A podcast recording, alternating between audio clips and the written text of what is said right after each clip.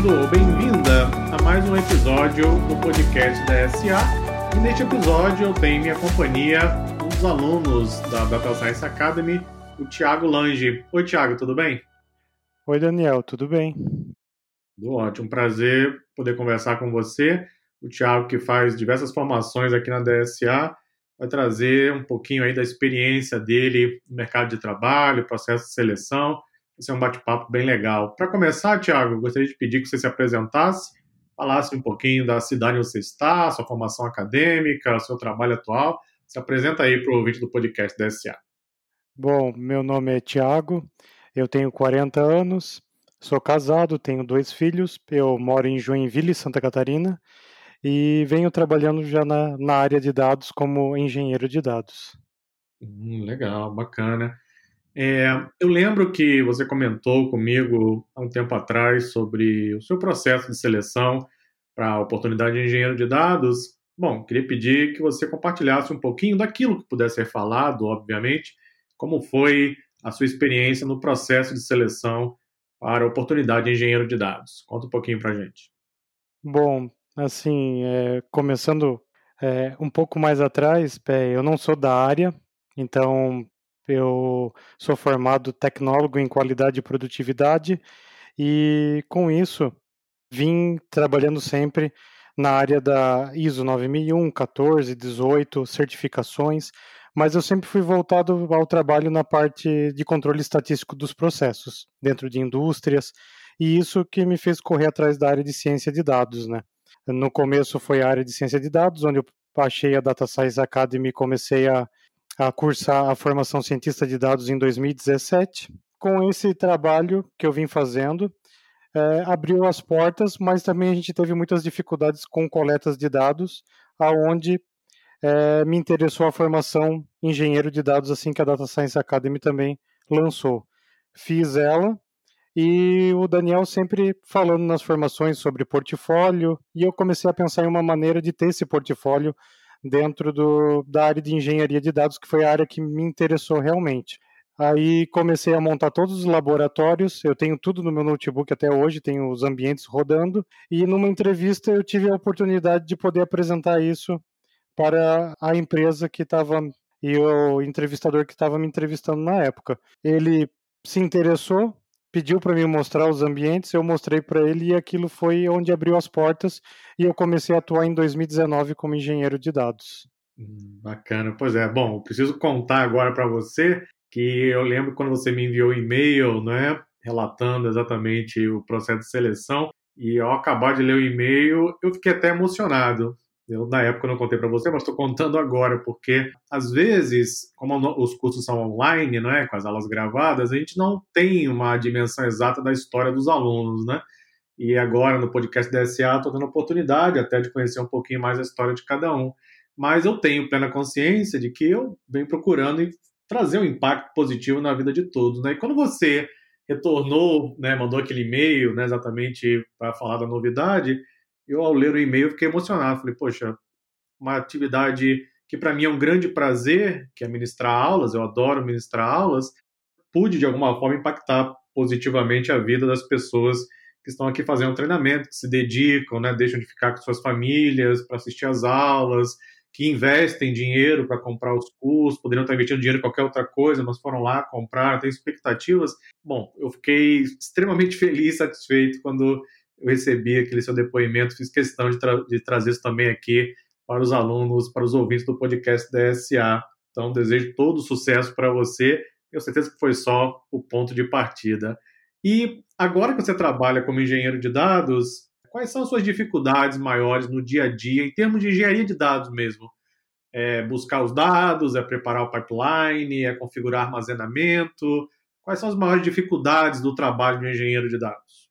Olha, no meu trabalho, a principal dificuldade hoje é buscar os dados, realmente, porque a gente precisa de uma fonte de dados confiável, de qualidade, e para conseguir isso, é, hoje em dia está extremamente difícil, porque tem muitas empresas ainda que não se dão conta da riqueza que tem e não acabam não armazenando de alguma forma esses dados. Pois quando eles se dão conta dessa, dessa questão de trabalhar com analytics, eles acabam procurando um profissional da área, mas eles não têm esses dados. E aí, para você conseguir juntar todos esses dados, leva um certo tempo, e às vezes não é o tempo que a empresa estava esperando para que isso acontecesse. Né?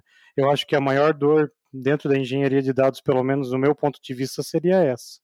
É, eu concordo, concordo com você. Realmente tem sido cada vez mais difícil com o surgimento da LGPD, né, da Lei Geral de Proteção aos Dados. Eu acredito que vai ficar ainda mais difícil, Tiago, daqui para frente, porque quando as empresas perceberem o tesouro que elas têm em mãos, não é? E que elas podem gerar também através da coleta de dados, aí a LGPD vai restringir uma série de coisas. Então, de certa forma, eu acredito até que torne o processo ainda mais complicado. E durante é, as suas fases aí de estudo, imagino que você estude até hoje, né? Continua estudando. Como é a sua rotina de estudos? Como você estuda? Você é casado, tem dois filhos, trabalha? Como você insere a rotina de estudos aí no seu dia a dia? Bom, a minha rotina de estudos ela começa já no período da manhã, então normalmente de manhã cedo já estou estudando antes de começar qualquer coisa. Levantei, primeira coisa que eu vou fazer já depois no café da manhã, tudo é estudar. Estudo antes de começar o meu trabalho, pelo menos duas horas por dia, todos os dias.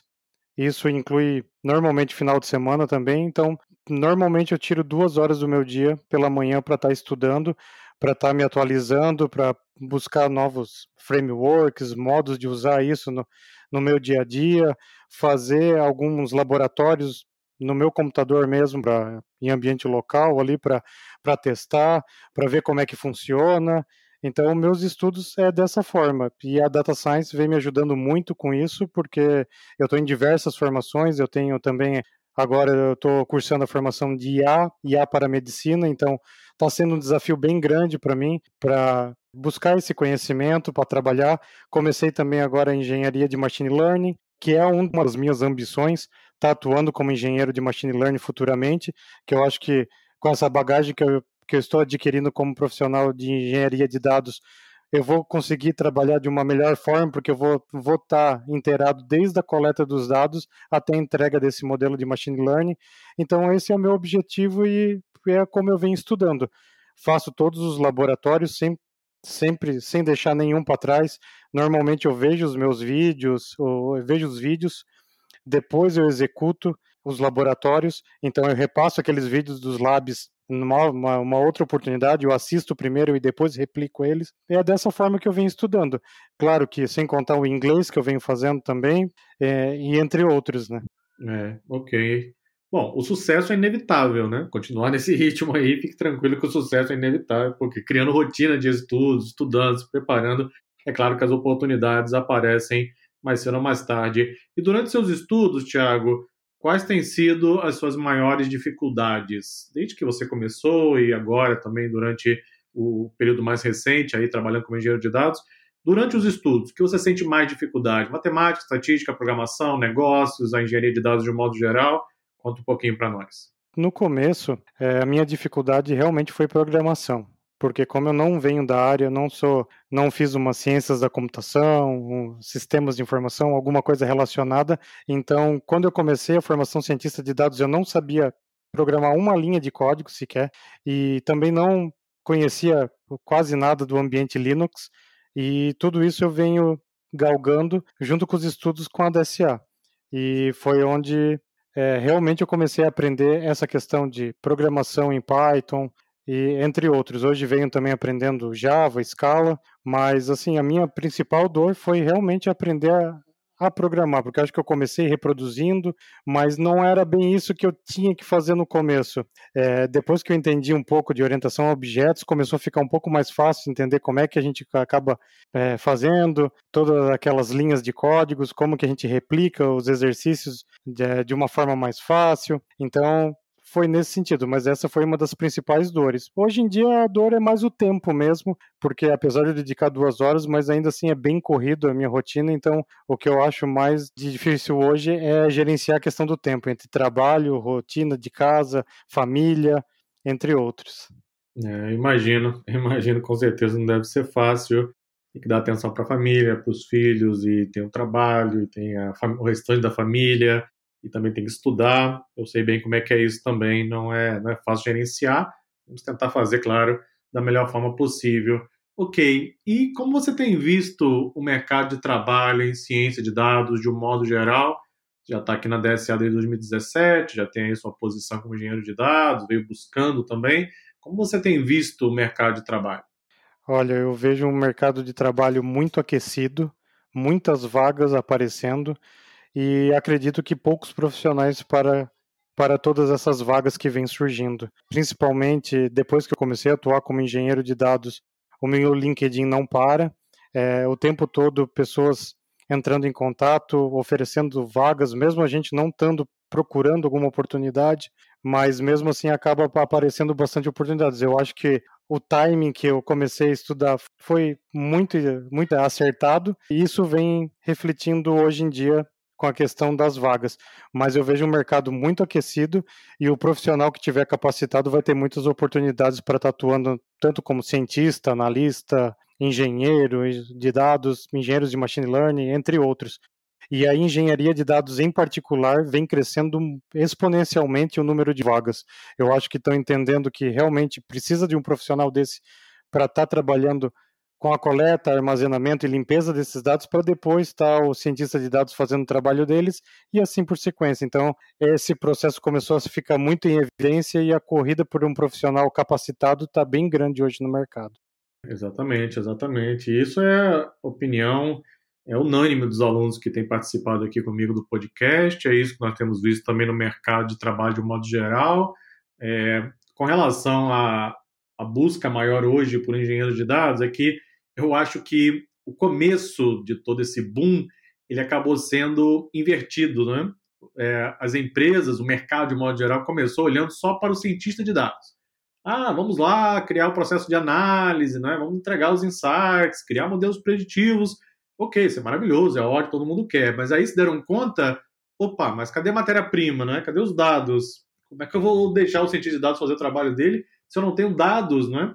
E aí as empresas perceberam que sequer elas sabiam onde estavam os dados, como coletava, como processava, como armazenava, e aí foram então buscar o profissional que deveria ter sido desde o início o talvez um dos personagens principais, que é o engenheiro de dados. Não à toa esse perfil vem crescendo bastante, a demanda por engenheiros de dados não para de aumentar, é a segunda formação de maior sucesso aqui na DSA, depois da formação cientista de dados, e desde que a gente lançou a formação, realmente ela vem crescendo bastante, a procura tem sido cada vez maior. Essa é, sua percepção sobre o mercado é a mesma que nós temos e também a mesma de vários outros alunos. E você participa de eventos ligados à ciência de dados. Eu sei que agora estamos aí ainda na pandemia, mas ainda assim temos eventos online.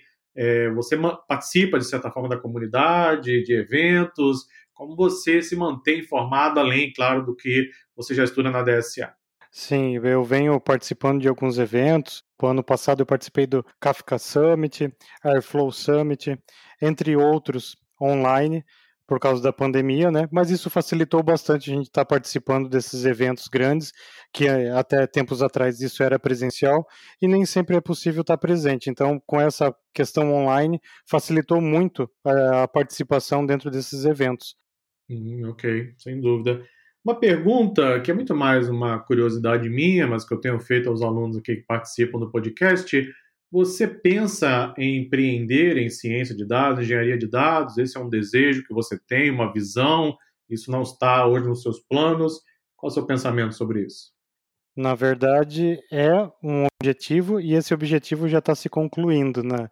Eu estou, além do meu trabalho, eh, eu comecei a empreender Lógico que o produto não está pronto ainda, mas já está bem encaminhado. Nós já temos até clientes para esse produto. É o próximo passo a seguir na minha carreira também, a questão do empreender dentro da área de dados. É, exatamente, porque o que acontece? Como a carência de profissionais qualificados é muito grande, então as empresas vão buscar profissionais capacitados e não vão encontrar. Simplesmente não há número suficiente. Você vê seu LinkedIn fica aí bombando o tempo inteiro de pedidos. Isso também é a mesma coisa com outros alunos que também já estão trabalhando, já estão no mercado. E as empresas vão buscar profissionais, não vão encontrar. Então, resultado: quem pensa em empreender pode ter aí um mercado vasto à disposição em termos de consultoria ou de oferecer algum tipo de produto. que ajude a empresa a alcançar rapidamente os objetivos, sem ter que passar por todo um processo de seleção, sem conseguir eventualmente encontrar os profissionais. Então, eu acredito que quem pensa em empreender deve ter um bom mercado ao longo dos próximos anos. É claro que a pandemia ainda deixa a economia um pouquinho abaixo daquilo que ela poderia estar. Tem também a questão política no Brasil, que é um problema constante, mas acredito também que em breve, quem sabe, consiga melhorar. Então, eu tenho feito essa pergunta aos alunos, exatamente para que o ouvinte tenha uma ideia aí daqueles que têm eventualmente esse desejo, etc., até mesmo para entrar em contato, quem sabe, conseguir aí algum contato adicional para seguir planos ligados a empreendedorismo. Bom, e o que você vê exatamente em termos de dificuldades hoje para legislação em relação aos dados? Eu não sei se você está acompanhando a LGPD, GDPR, vem crescendo bastante. Você, como engenheiro de dados, com certeza tem que estar bastante atento a isso, porque você não pode simplesmente coletar os dados sem permissão dos proprietários desses dados. Você tem visto uma adesão por parte do mercado em relação ao LGPD? Você acha que a legislação ela está sendo cumprida? Ninguém está prestando atenção a isso? Qual é o seu ponto de vista com relação a esse assunto? É, o meu ponto de vista em relação a esse assunto é que, sim, as pessoas estão de olho nesse assunto, mas ainda não estão tomando as devidas tratativas nas suas empresas. Eu acho que esse é um assunto ainda que está nascendo dentro das empresas, apesar de a lei já estar em vigor, e precisa muito de profissionais capacitados para trabalhar nessa área também. Vai ser uma área que vai crescer muito a demanda. O que eu vejo hoje é, é muito uma questão legal, então muito questão jurídica em cima da LGPD, mas não se trata apenas da, da, da, legislação em si como forma jurídica, e sim também implementando isso dentro das coletas de dados que as empresas vão estar tá fazendo, o armazenamento, se são dados sensíveis ou não. Então, eu acho que essa, essa questão ainda está sendo vista de forma muito lenta aqui no Brasil, apesar de a legislação já estar presente, já ter empresas sendo multadas. Eu acho que as empresas estão com um processo de implantação muito aquém deveria realmente estar com a gravidade do assunto que é também a LGPD, né? É, a percepção que nós temos aqui na DSA é exatamente a mesma. É claro que a pandemia deixou tudo um pouquinho mais complicado, né? as empresas estão priorizando, obviamente, em alguns casos, a sobrevivência, não é? LGPD talvez não seja o ponto focal de atenção nesse momento, mas, bom, qualquer empresa hoje em dia que trabalhe com dados, e quase todas trabalham com dados de alguma forma, elas vão ter que prestar cada vez mais atenção na LGPD, na legislação, como isso vai ser aplicado, o impacto disso no dia a dia. Então, acho que você, como engenheiro de dados, com certeza vai participar dessa discussão. Em alguns momentos é importante também estar bastante atento a isso. O seu trabalho hoje, Tiago, quais são as ferramentas que você usa com mais frequência? Bom, é, como a empresa que eu trabalho é, trabalha com diversos projetos, eu uso várias ferramentas, mas tenho usado bastante Hadoop, uh, Spark, Databricks, é, Apache Airflow, Kafka, NiFi, StreamSets, entre outras ferramentas. Hum, ok. E a programação, você acha que é algo relevante importante para o trabalho do engenheiro de dados especificamente? Ou você acha que com as ferramentas principais aí é possível construir os pipelines sem necessariamente ter que programar? Muitas vezes a programação em engenharia de dados é só criação de scripts, não é? Você automatizar uma tarefa, executar um passo específico, mas no seu trabalho como engenheiro de dados, você acha que a programação ela é crucial ou apenas uma ferramenta adicional em situações específicas? Bom, é, eu considero a programação essencial para o engenheiro de dados também que apesar de a gente conseguir trabalhar sem uma linha de código, conseguir montar uma estrutura, fazer a coleta de dados, limpeza, um pipeline completo, mas a, a programação te dá uma certa liberdade de você conseguir fazer outras coisas que não aquelas que já estão prontas ali para você. Então, eu vejo como essencial a programação também para o engenheiro de dados, assim como é para outras funções ligadas a dados, mas a engenharia de dados realmente eu acho importante. Até como você já comentou em alguns vídeos também, o simples fato de ter um, um script para tu executar alguma coisa automática dentro do sistema operacional são linhas de códigos. Então eu acho que é importante, pelo menos a, é, a percepção do básico. Mas se ele conseguir evoluir um pouco mais, vai ser um profissional cada vez mais completo, né? Exatamente. A gente tenta passar isso aqui para os alunos né, nos cursos. Muitos chegam às formações inicialmente sem o conhecimento em programação, como aliás você mesmo relatou que chegou, né, sem ter um conhecimento em programação. E aliás, achei fantástico, inclusive, porque você venceu esse esse obstáculo inicial, né, de não ter experiência em programação, meteu a cara, não, vamos lá, vamos aprender, vamos estudar. Eu acho que é esse o pensamento realmente que tem que ser, né? A programação ela é hoje fundamental em diversas profissões, não apenas ligadas à ciência de dados, porque tudo à nossa volta é software, né? E quem sabe programar, obviamente, acaba tendo algum tipo de vantagem. Esses produtos que você citou, Hadoop, Spark, Kafka, que nós abordamos aí na formação de engenheiro de dados também, todos eles podem ser customizados utilizando programação, não é? Se você conhece apenas o produto em si, você tem ali um limite de coisas que você pode fazer. Se você conhece programação, aí basicamente não há limite. Você consegue customizar tudo, você consegue parametrizar, você consegue automatizar ainda mais o processo. Então, concordo plenamente com a sua visão. Bom, e sobre o futuro, o que você acha que reserva aí ao longo dos próximos anos para as funções ligadas à ciência de dados? É, você já vem apostando nesse mercado há alguns anos, né? vem investindo sua carreira nesse mercado. O que você acha em termos de visão aí para os próximos cinco anos, mais ou menos, vai crescer, não vai? Vai haver ainda um, um boom maior do que já existe hoje? Qual a sua visão? Olha, eu acho que a, a tendência é crescimento exponencial para essas funções ligadas aos dados, porque as empresas elas estão notando que isso é uma coisa de suma importância. Hoje você não vê uma empresa nascendo sem pelo menos alguma coisa de analytics nelas, e vai ser necessário profissionais para estar atuando, e profissionais preparados. Então, eu acho que os próximos cinco anos vão ser, ainda aqui no Brasil, anos que vão ser exponenciais em termos de oportunidades para quem está procurando e para quem quiser mesmo correr atrás e conseguir uma vaga, eu acho que essa é a hora. Ainda há tempo de começar a estudar e correr atrás para estar tá batalhando por uma oportunidade. Eu acho que vai ser uma coisa assim ainda surreal. Eu acho que isso é só o começo que realmente está acontecendo aqui no Brasil.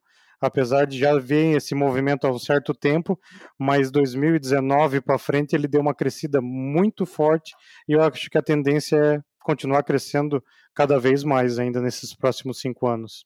Exatamente, porque a ciência de dados, ela não é apenas você programar Python, R, armazenar dados com Hadoop. A ciência de dados, acima de tudo, é uma forma de resolver problemas, né? E problema é o que as empresas mais têm. São muitos problemas o tempo inteiro, projetos, etc. Então, a ciência de dados oferece uma grande caixa de ferramentas para que as empresas possam resolver problemas, aumentar lucro, reduzir custo, implementar novos projetos e eu acho também que ainda está na infância daquilo que é possível fazer. E olha que já tem aí machine learning, inteligência artificial, automação robótica de processos, próprio blockchain também, que deve cada vez mais ser incorporado no dia a dia. Então, concordo plenamente com a sua visão. Tiago, foi um grande prazer conversar com você. Muito obrigado pela sua participação. Eu que agradeço, Daniel. Adorei essa oportunidade de estar conversando um pouquinho com você aqui e passar um pouco do que é, acaba transmitindo um pouco do que eu passei e acho que todos são capazes de fazer a mesma coisa, se tiver força de vontade, que sirva para que as pessoas verem que apesar de não vir de uma área que é a de, a de dados ou mesmo a, a área de tecnologia, mercado tem, se a pessoa tiver um pouco de vontade, eu acho que ela consegue sim entrar, como foi o meu caso. Eu acredito que nada que aconteceu comigo foi por acaso, e sim pelo esforço que eu venho tomando durante esse percurso, né? E eu acho que todo mundo pode fazer a mesma coisa também. Sem dúvida, sem dúvida. Muito obrigado, Thiago. E assim concluímos mais um episódio do podcast da SA.